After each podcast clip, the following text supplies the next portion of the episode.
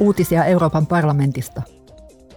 Euroopan parlamentin MEPit ja Ukrainan parlamentin jäsenet kokoontuivat tällä viikolla vaihtamaan näkemyksiä Ukrainan EU-jäsenyysprosessin luonteesta ja haasteista.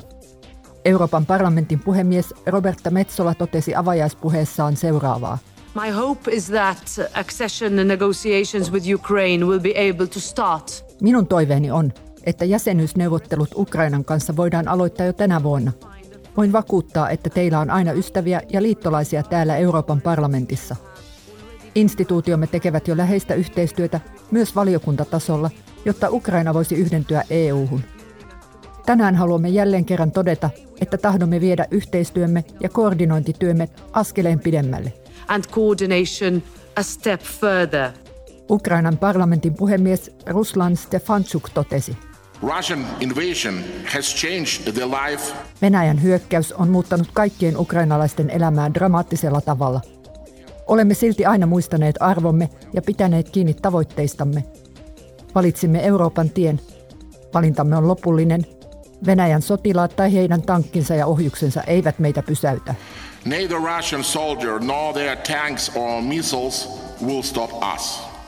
MEPit toistivat, että parlamentti aikoo jatkossakin tehdä kaikkensa tukeakseen Ukrainan yhdentymistä EU-hun. Budjettivaliokunta ja talous- ja raha-asioiden valiokunta pitävät maanantaina kymmenennen elpymis- ja palautumisvuoropuhelun. Keskusteluun osallistuvat myös komission johtava varapuheenjohtaja Valdis Dombrovskis ja talouskomissaari Paolo Gentiloni. Vuoropuhelun keskiössä on elpymis- ja palautumistukivälineen soveltamisen tilanne – Parlamentti toivottaa noin 10 000 nuorta tervetulleeksi Strasbourgiin kesäkuun 9.